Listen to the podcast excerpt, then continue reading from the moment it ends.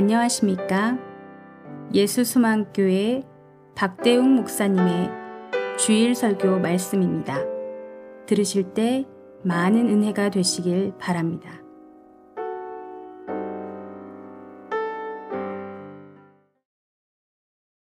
오늘 우리에게 주신 하나님의 말씀은 마태복음 9장 9절부터 13절까지입니다.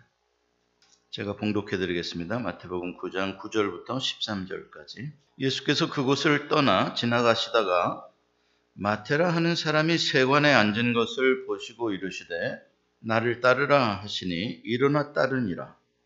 예수께서 마태의 집에 앉아 음식을 잡수실 때에 많은 세리와 죄인들이 와서 예수와 그의 제자들과 함께 앉았더니 바리새인들이 보고 그의 제자들에게 이르되 어찌하여 너희 선생은 세리와 죄인들과 함께 잡수시느냐? 예수께서 들으시고 이르시되 건강한 자에게는 의사가 쓸, 쓸데없고 병든 자에게라야 쓸데있느니라. 너희는 가서 내가 긍휼을 원하고 제사를 원하지 아니하노라 하신 뜻이 무엇인지 배우라. 나는 의인을 부르러 온 것이 아니요 죄인을 부르러 왔노라 하시니라. 하나님의 말씀입니다. 하나님 감사합니다. 기도하시겠습니다. 그렇습니다. 주님이 여기에 계십니다. 살아계신 하나님이십니다. 임마누엘 영원히 나를 버리지 아니하시고 떠나지 아니하시겠다고 약속하신 주님은 풍랑 가운데서도 계십니다. 그래서 깊은 바다가 반석이 됩니다. 주님, 오늘도 주님의 음성을 우리에게 들려주셔서 이 세상에 미혹하는 소리들에 우리의 마음이 흔들리지 않도록 우리를 믿음의 자리에 굳건하게 세워 주옵소서. 예수님의 이름으로 기도합니다. 아멘. 네, 오늘은 마태 식탁에 대한 말씀을 나누도록 하겠습니다. 음, 제가 몇 주 전에 어, 거기서 나오라라는 제목으로 말씀을 드린 적이 있습니다. 이 종말은 종말의 시대, 뭐 예수님께서 어, 승천하시고 재림하실 때까지를 어, 종말이라고 하죠. 이 종말의 때에 에, 언제나 가장 성도들을 어, 위협하는 것은 어, 타 종교가 위협하는 게 아닙니다.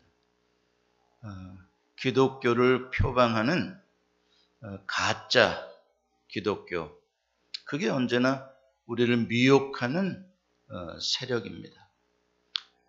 그래서 어, 우리가 영적인 그런 분별력이 예, 늘 필요하고 영적인 분별력은 하나님의 말씀을 통해 바르게 배우고 하나님이 누구인지를 바르게 알 때에 우리의 분별력은 더 확실해지게 되는 것입니다.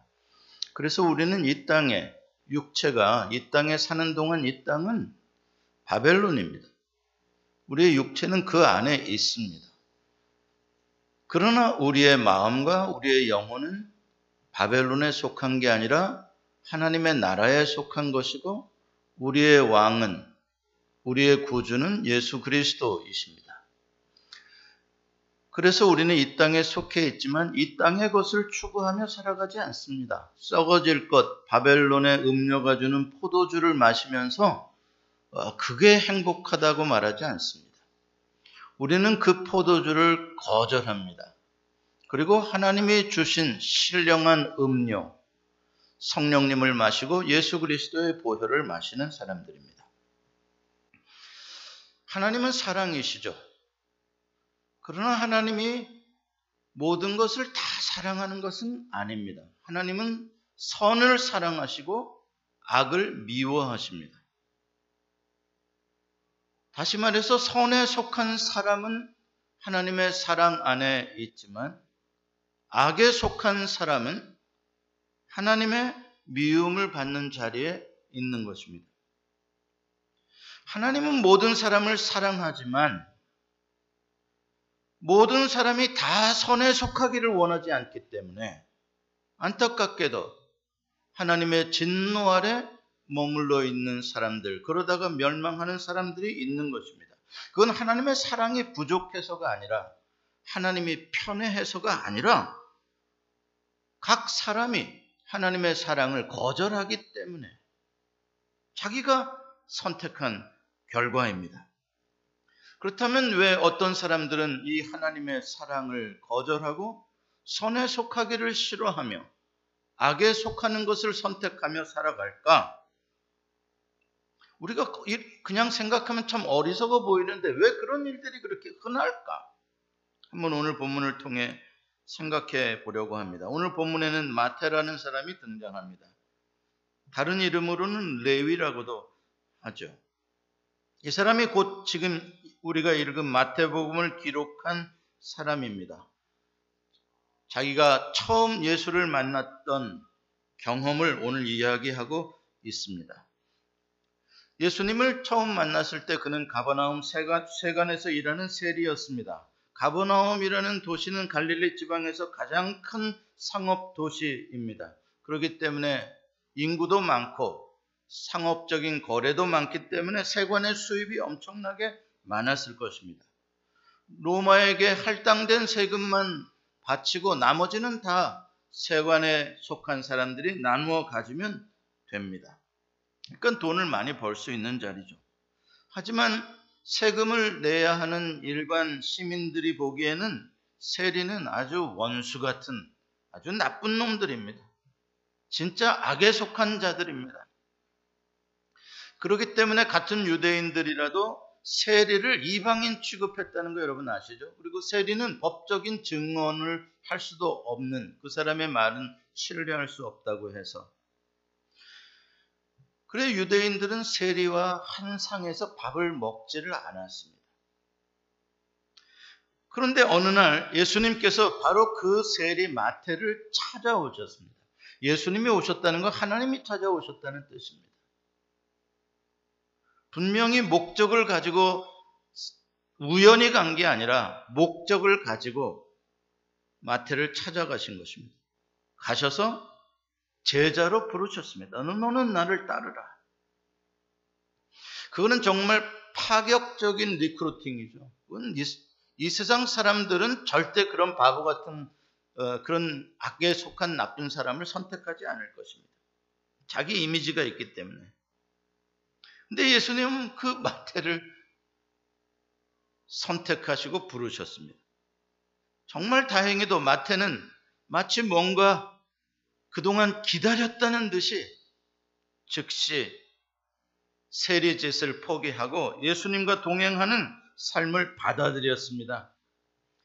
자기에게 다시 한 번의 기회를 주시는 하나님의 사랑, 그것을 받아들여서 악에 속한 자리로부터 떠나 선에 속한 자리로 마태가 옮겨간 것입니다.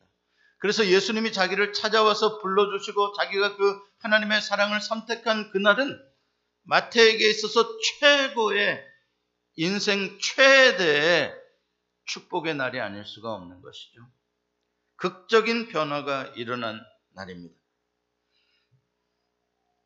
너무 기뻐서 마태가 자기 집에 예수님과 제자들을 초청해서 대접을 하는 자리에 자기의 친구들도 불러 모았습니다.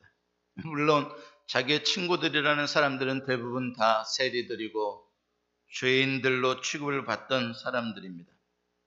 아마도 마태는 자기의 그동안의 고통과 예수를 만난 다음에 자기의 행복을 간증하고 싶었을지도 모르고 다른 친구들에게도 예수님께서 당신을 하나님의 사랑이 당신을 다 받아주기를 원하고 당신들을 구원해주기 원한다는 메시지를 전하고 싶었을 것입니다. 어쨌든 그 자리는 정말 의미 있고 기쁨에 감격이 있는 새 삶의 출발이 있는 우리 모두 사랑에 하나님의 사랑에 다 용납되었다는 그런 정말 흐뭇한 자리입니다. 그런데 11절에 보니까 바리새인들이 그것을 보고 기뻐하기는커녕 너무 불쾌하고 너무 못마땅해 가지고 예수님의 제자들에게 예수님을 비난하는 말을 했습니다. 어찌하여 너희 선생은 세리와 죄인들과 함께 잡수시냐? 여러분 이 말을 잘 생각해야 합니다.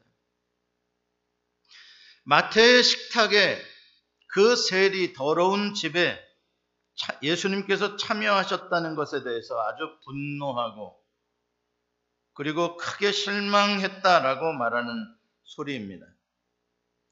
예수님께서 바리새인들에게 이렇게 대답하셨습니다. 같이 한번 읽어볼까요? 시작. 건강한 자에게는 의사가 쓸데없고 병든 자에게라야 쓸데있느니라. 너희는 가서 내가 긍휼을 원하고 제사를 원하지 아니하노라 하신 뜻이 무엇인지 배우라. 나는 의인을 부르러 온 것이 아니요 죄인을 부르러 왔노라.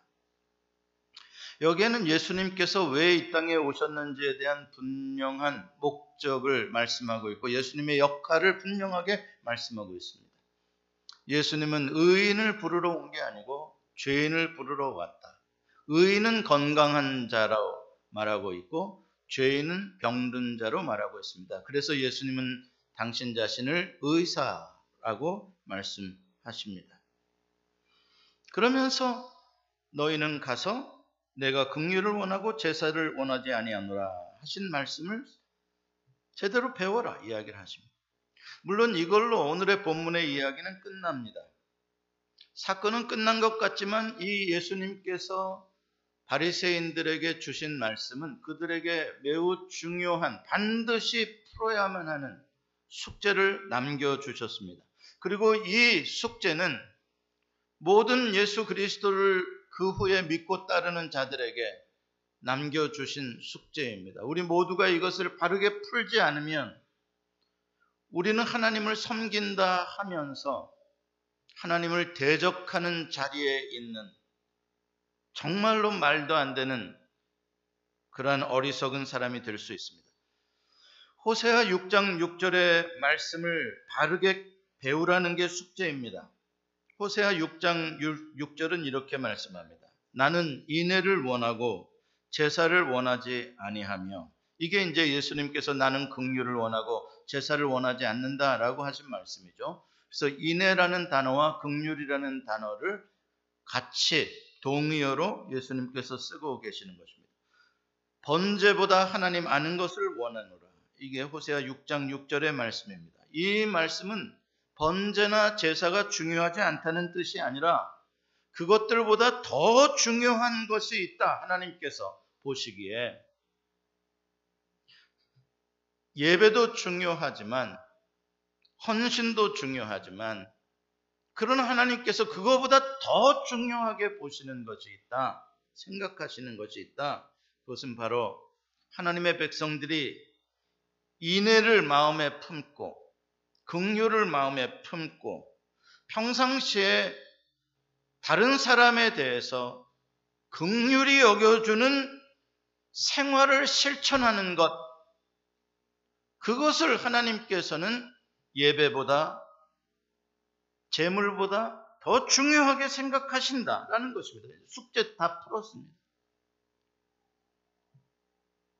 그게 하나님을 바르게 아는 것이다. 라는 것입니다. 왜냐하면 하나님은 인애이시기 때문에 God is love.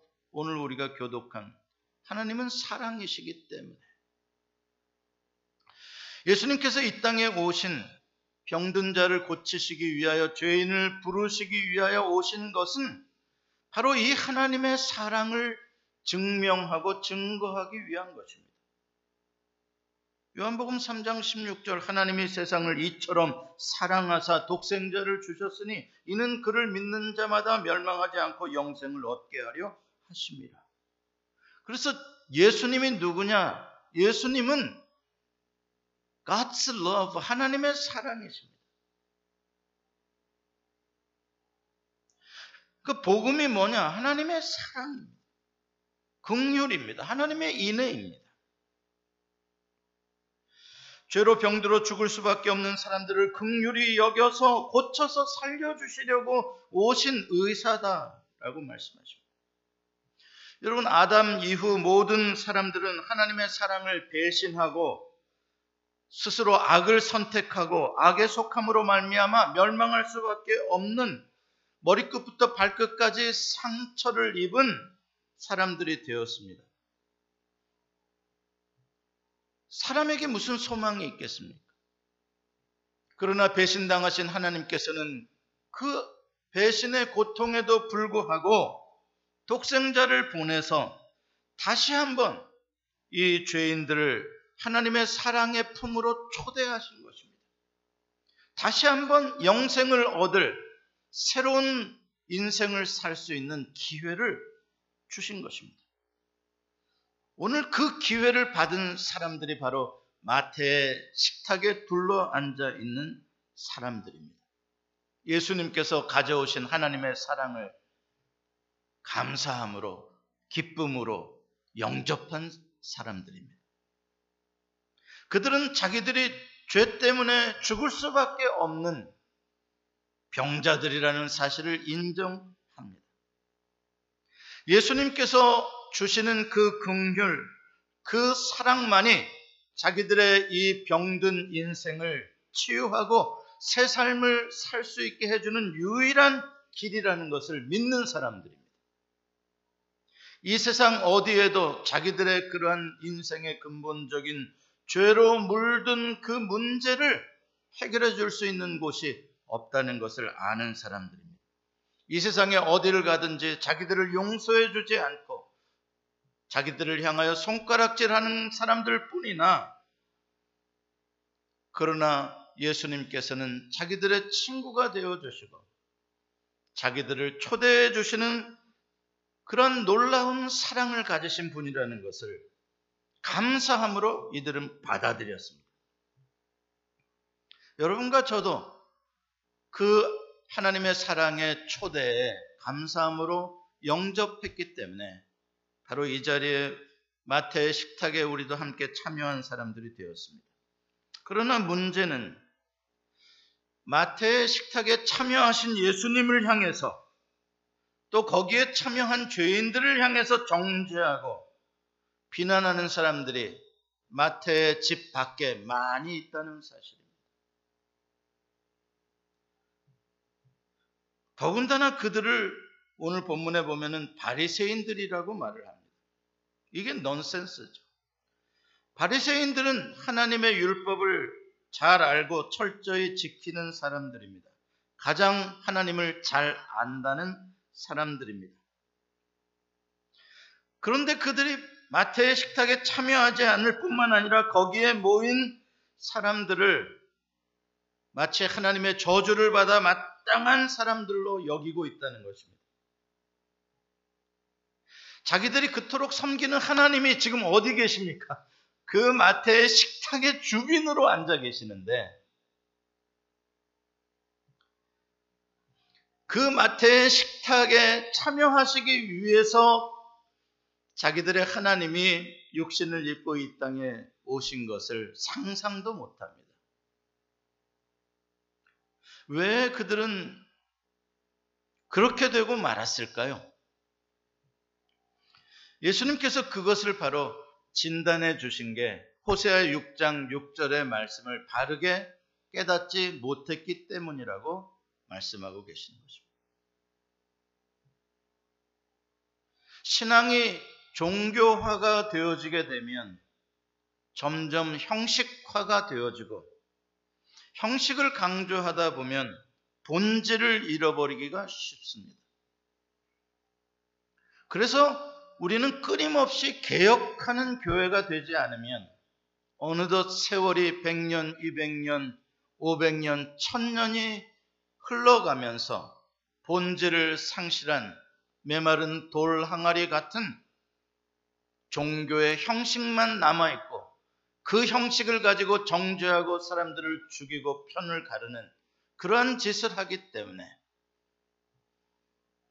마틴 루터와 잔 칼빈이 개혁한 이 개혁 교회는 500년 전에 종교 개혁으로 끝난 교회가 아니라 매년 날마다 새롭게 우리의 본질 하나님이 원하시는 인애를 긍휼을 우리가 정말 중요하게 생각하고 실천하며 살아가는지 아니면 그것을 잊어버리고 그냥 썬데이 되면 성경책 들고 형, 형식적으로만 살아가는 종교인은 되고 있지 않는지 이것을 늘 도전받고 흔들어서 시험받고 진짜인지 아닌지를 늘 개혁해야 하는 것입니다.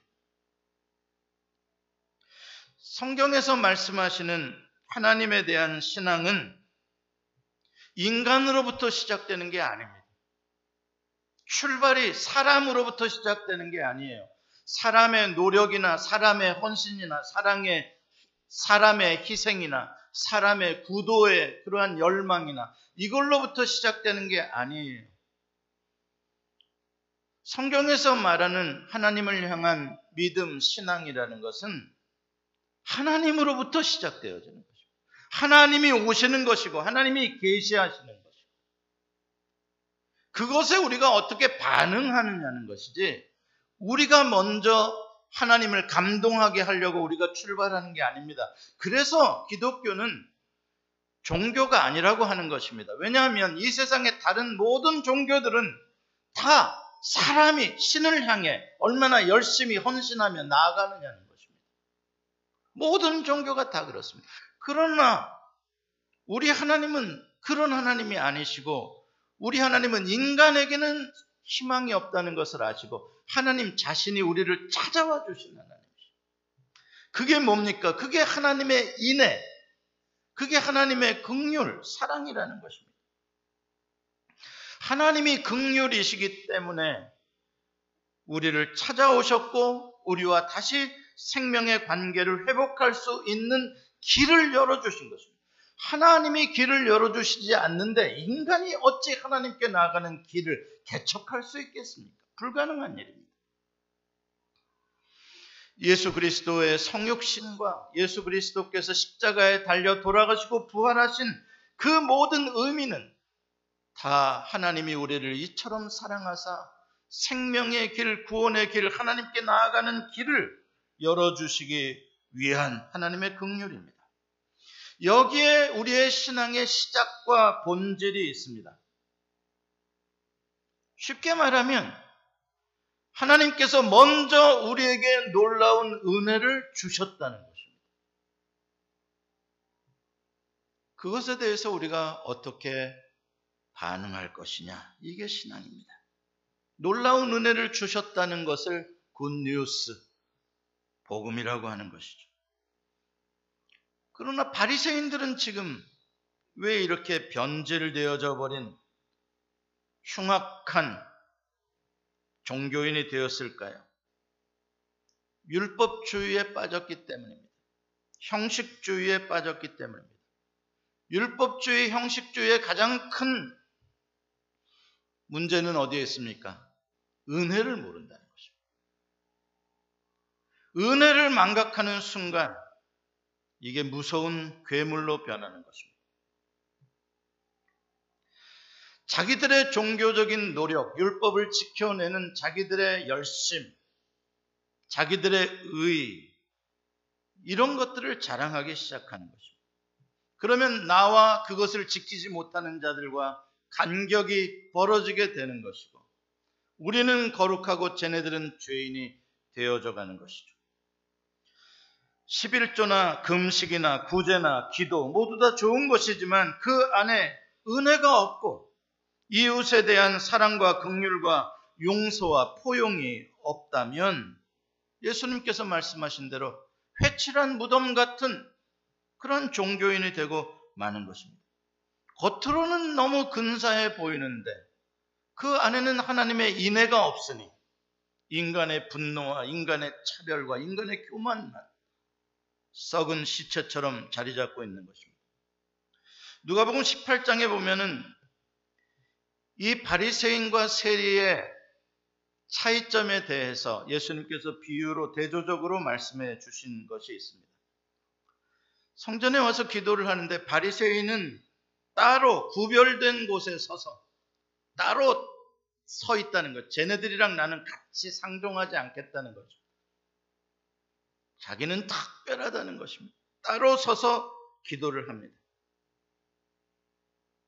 그러면서 기도하는 내용을 들어보면 자기는 죄인들과 세리들의 나쁜 행동을 하지 않고 금식과 11조를 한다고 하나님 앞에 자랑을 합니다. 그러나 세리는 하나님의 전에 오기는 왔는데 멀리 서서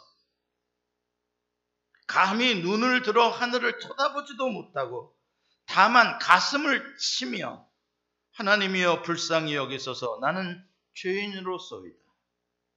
라는 말만 했다는 것입니다. 그런데 성전을 떠날 때에는 바리새인이 아니라 세리가 하나님으로부터 의롭다 하심을 받았다라고 예수님이 말씀하십니다. 여러분은 어디에 속한 자들입니까?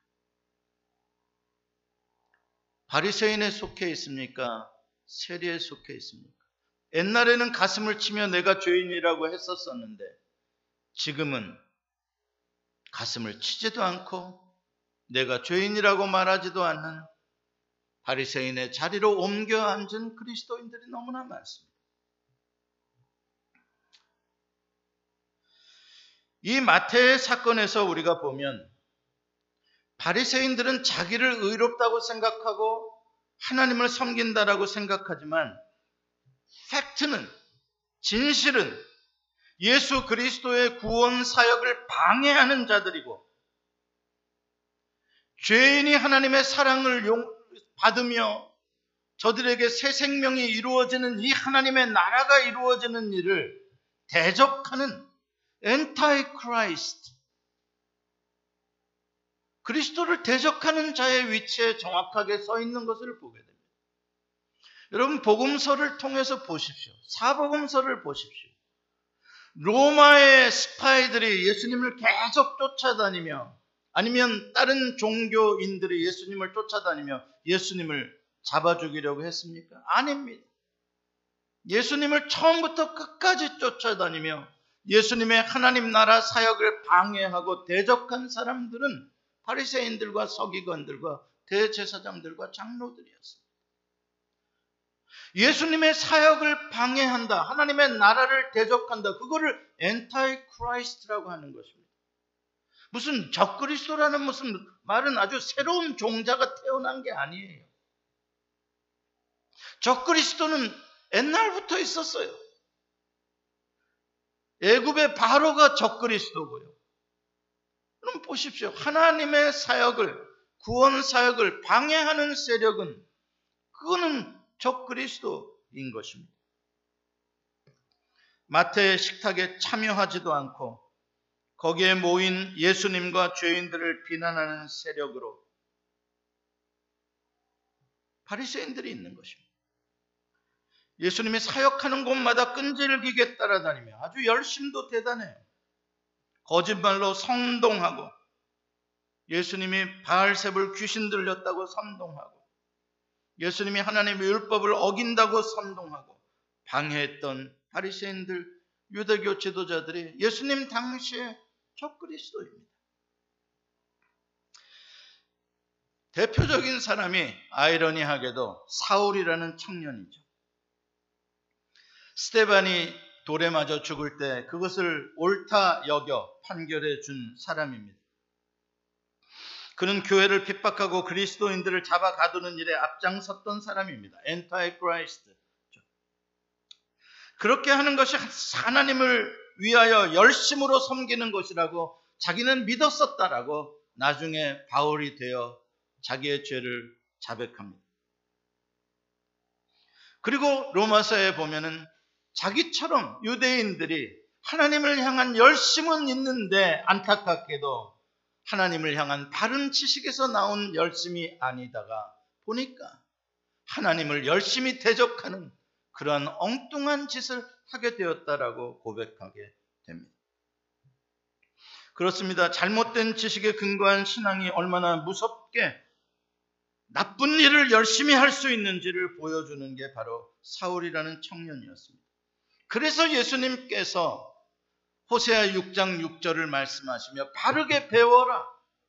바르게 깨달아라. 하나님이 어떤 분인지를 아는 것이 제사보다 번제보다 그렇게 중요하다. 라고 말씀하신 것이죠. 종말에 나타나는 적그리스도와 짐승이란 이교도들이나 무교회주의자들이 아니라 바로 사울처럼 은혜와 긍휼을 모르고 열심으로 예수님과 하나님을 섬기는 자들이 바로 적그리스도입니다. 바리새인들은 은혜와 긍휼의 복음을 전하는 사도 바울, 변화된 사도 바울, 은혜와 긍휼의 복음을 새로 깨닫고 과거에 적그리스도에게 속했던 그것을 떠나 이제 진짜 그리스도에게 속한 사도 바울을 끝까지 추적하고 돌로 치고 쫓아다니며 자객단을 조직해서 사도 바울을 죽이려고 하는 열심을 냈던 것을 우리는 알 수 있습니다. 여러분, 이 세상의 멸망은 어떻게 보면 이러한 종교적인 열심을 가진 사들 때문에 우리는 멸망하게 될 것입니다. 우리는 이슬람 그 무서운 지하드가 어떻게 여객기를 납치해서 한순간에 선량한 사람들을 죽일 수 있는지 9.11 테러를 통해서 보았습니다. 그들은 잘못된 열심, 잘못된 신에 대한 지식에서 나오는 열심, 그 종교적인 열심이 그렇게 무서운 것입니다. 그건 이슬람뿐만이 아닌 것입니다. 오늘날에도 하나님을 잘못 알고 열심을 갖다 보면 무서운 괴물이 되어져 버리는 것입니다. 그들은 사랑의 말을 해야 하고 화해의 말을 해야 하고 극률과 용서의 말을 해야 하고 그 입에서 쓴물이 나오지 않고 단물이 나오고 찬양과 어, 저주가 함께 나올 수가 없는 입인데 그런데 그들은 찬양하던 입으로 저주를 하고 얼마나 무서운 포악한 말들을 협박하는 말들을 쏟아내는지 그런 짓을 버젓이 대낮에 행하면서도 부끄러워하기는커녕 자기들이 의롭고 자기들이 교회를 지키고 자기들이 예배를 지키는 진짜 그리스도인이니까 자기들에게 와라 라고 선전을 하고 있는 오늘날의 현실을 우리는 분명히 보고 있습니다.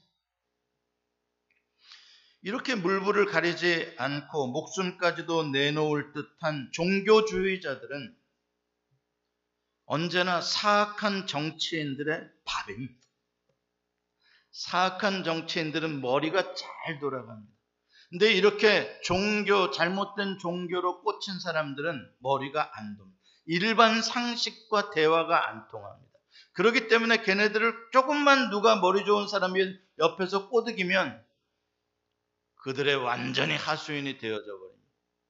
여러분 오사마 빈 라덴이든 이슬람의 그러한 지도자들이 다 뭡니까? 이 거짓된 교리로 사람들을 자기 노예화 시켜버려서 폭탄을 매달고 가서 너 죽어라 하면 죽게 만들어 버리는 것입니다. 자기의 정치적인 이념을 위하여 써먹는 것이죠. 정치인들은 머리가 좋기 때문에 자기들의 손에 더러운 것을 묻히지 않고 이렇게 극단적인 기독교 근본주의자들을 잘 꼬드켜서 자기들 정치 권력과 이념의 선전부대와 전위부대로 삼으려고 하는 것입니다. 그게 요한계시록에서 말하는 적그리스도와 짐승의 연합이라는 거예요. 적그리스도 종교적 세력, 정치적 권력입니다. 짐승 종교적 세력입니다. 정치적 권력과 이렇게 타락한 종교적 세력은 아주 잘 연합을 하게 됩니다. 왜 둘 다 무엇을 추구하니까? 파워와 돈을 추구하니까. 둘 다 그 힘으로 자기와 다른 자들을 억압하고 자기보다 약한 자들을 억압하는 똑같은 방식으로 살아가기 때문에 둘은 한 팀이 되기가 쉽습니다.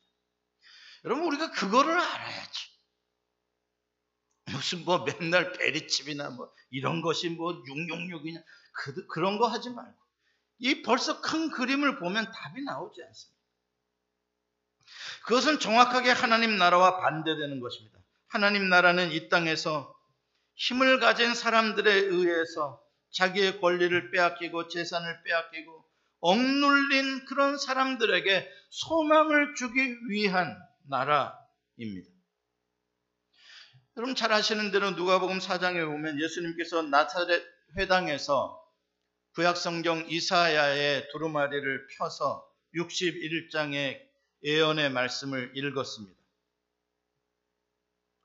주의 성령이 내게 임하셨으니 나로 누구에게 가난한 자에게 포로된 자에게 눈먼 자에게 눌린 자들에게 은혜의 자유와 해방의 해가 임하게 되었다는 것을 선포하라고 하셨다.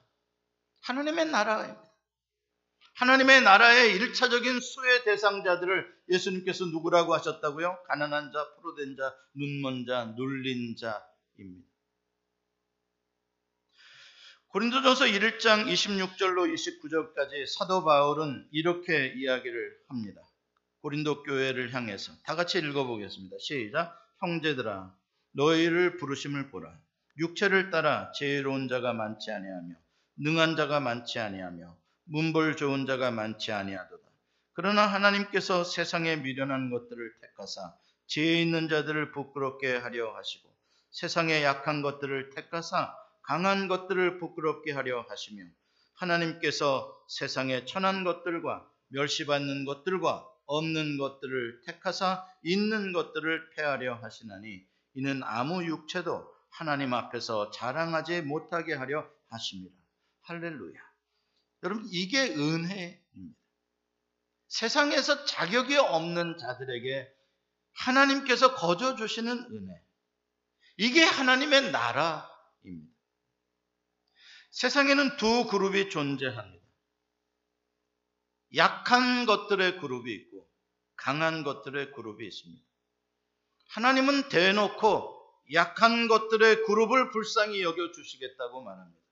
편애 아니냐? 예, 편애처럼 들립니다. 그런데 하나님은 강한 자들을 극률이 여겨 주시지 않기 때문이 아니라 제가 서두에 말씀드린 대로 강한 자들이 하나님의 은혜를 바라지 않기 때문에 그런 것입니다.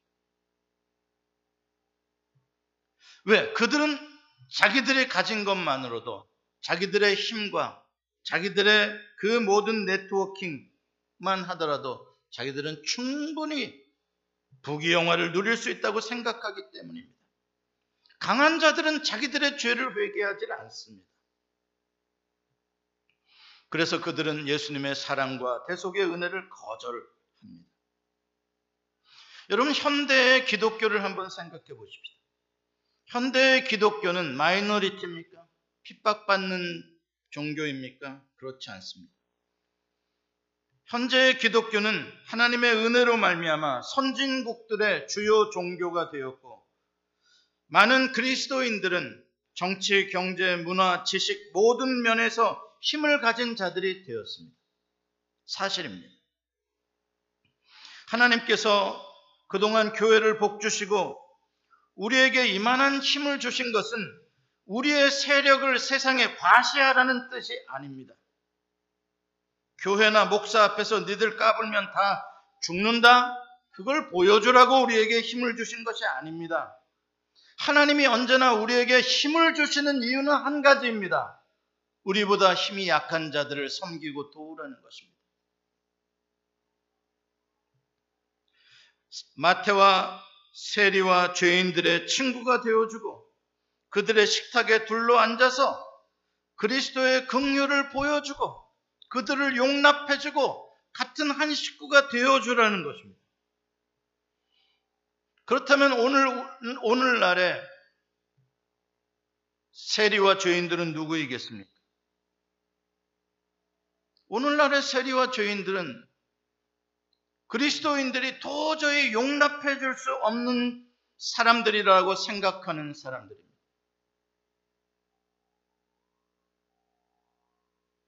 쟤랑은 난 절대 안 놀고 싶어. 쟤는 나랑 생각이 너무 달라. 쟤는 너무 좌파야. 쟤는 너무 우파야. 쟤는 너무 많이 많은 걸 가졌어. 쟤는 이래. 쟤는 저래. 내가 쟤는 용납해 줄 수 없어. 저는 진, 쟤 놈은 진짜 나쁜 놈이야. 그게 바로 바리새인들 눈에 보이는 세리와 죄인들입니다.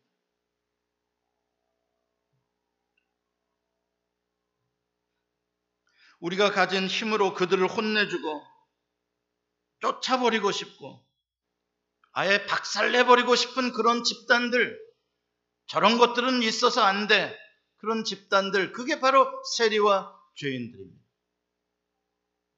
그럼 예수님은 어디에 계실까요? 나와 함께 계실까요? 그들과 함께 계실까요? 우리는 이, 이것에 대해서 대답하기를 주저합니다. 기분 나쁜 거예요. 예수님이 어떻게 저들과 함께 있을 수 있어?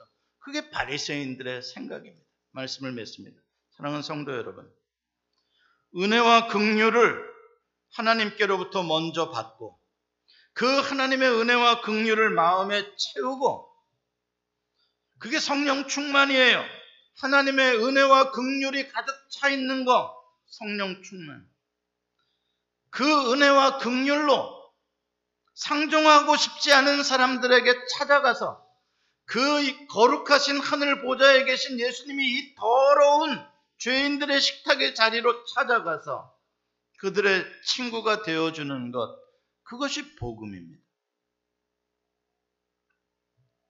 그러나 은혜와 극률은 보이지 않고 분노와 미움과 폭언과 폭력과 나와 다른 사람들을 대적하려고 한다면 그것은 Antichrist, 적 그리스도에게 속한 것입니다. 여러분 이 세상이 얼마나 우리를 유혹할지 앞으로 더 힘들 것입니다. 너무나 여기저기서 내가 진짜 복음이다. 저놈은 가짜 복음이다 하는 맨날 감별사들로 넘쳐납니다. 여러분 아무튼 유튜브에서 진짜 가짜 소리 나오면 그놈이 가짜라고만 아시면 됩니다. 그 정도로 많이 나옵니다. 그 이 종말의 때에 분별하는 건 딱 한 가지입니다. 내가 지금 마태 식탁에 참여하고 있는가? 아니면 마태의 집 밖에서 저놈들 봐라 하고 손가락질하고 있는가? 여러분들은 끝까지 예수님과 함께 극률의 자리에 머무시는 분들이 되시기 바랍니다. 그게 하나님께서 우리에게 원하시는 living sacrifice, 산 제물의 제사이고 우리가 우리의 삶에서 인애를 보여주며 실천하며 살아가는 것 그것이 하나님께서 이 시대에 찾으시는 영적 예배인 것입니다. 특별히 코비드 19을 통해 하나님께서는 우리에게 이 영적 예배를 진짜 우리가 마음으로 알고 드리고 살아가고 있는지를 시험하고 계십니다. 여러분들은 꼭 하나님께 속한 분들이 되시기를 축복합니다. 기도하시겠습니다. 하나님 우리에게 분별력을 주시옵소서. 우리가 어떠한 죄인이었으며 하나님의 어떠한 사랑과 긍휼을 받았기에 우리가 살아가고 있는지를 날마다 매 순간 잊지 않게 하시고 그 은혜가 날마다 새로워지게 하시고 그 긍휼이 날마다 넘치게 하여 주셔서 우리가 절대로 이 세상 사는 동안 심판자의 자리에 오르지 말게 하시고 정죄하는 자리에 이르지 말게 하시고 모든 연약한 자들을 찾아가며 나와 다른 자들을 용납해 주며 그리스도의 긍휼을 나누어 주는 주님이 원하시는 산 제물의 예배를 드리는 성도들 되게 하여 주옵소서. 예수님의 이름으로 기도합니다. 아멘.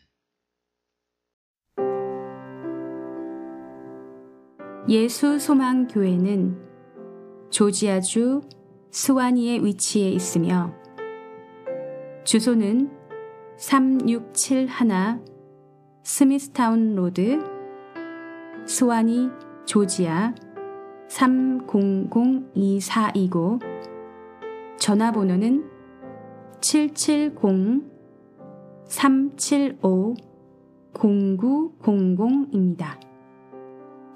주일 1부 예배는 오전 8시 30분, 2부 예배는 오전 11시에 있습니다. 예수 소망교회의 소개와 사역은 인터넷 주소 www.jesushopechurch.org로 오시면 찾아보실 수 있습니다. 감사합니다.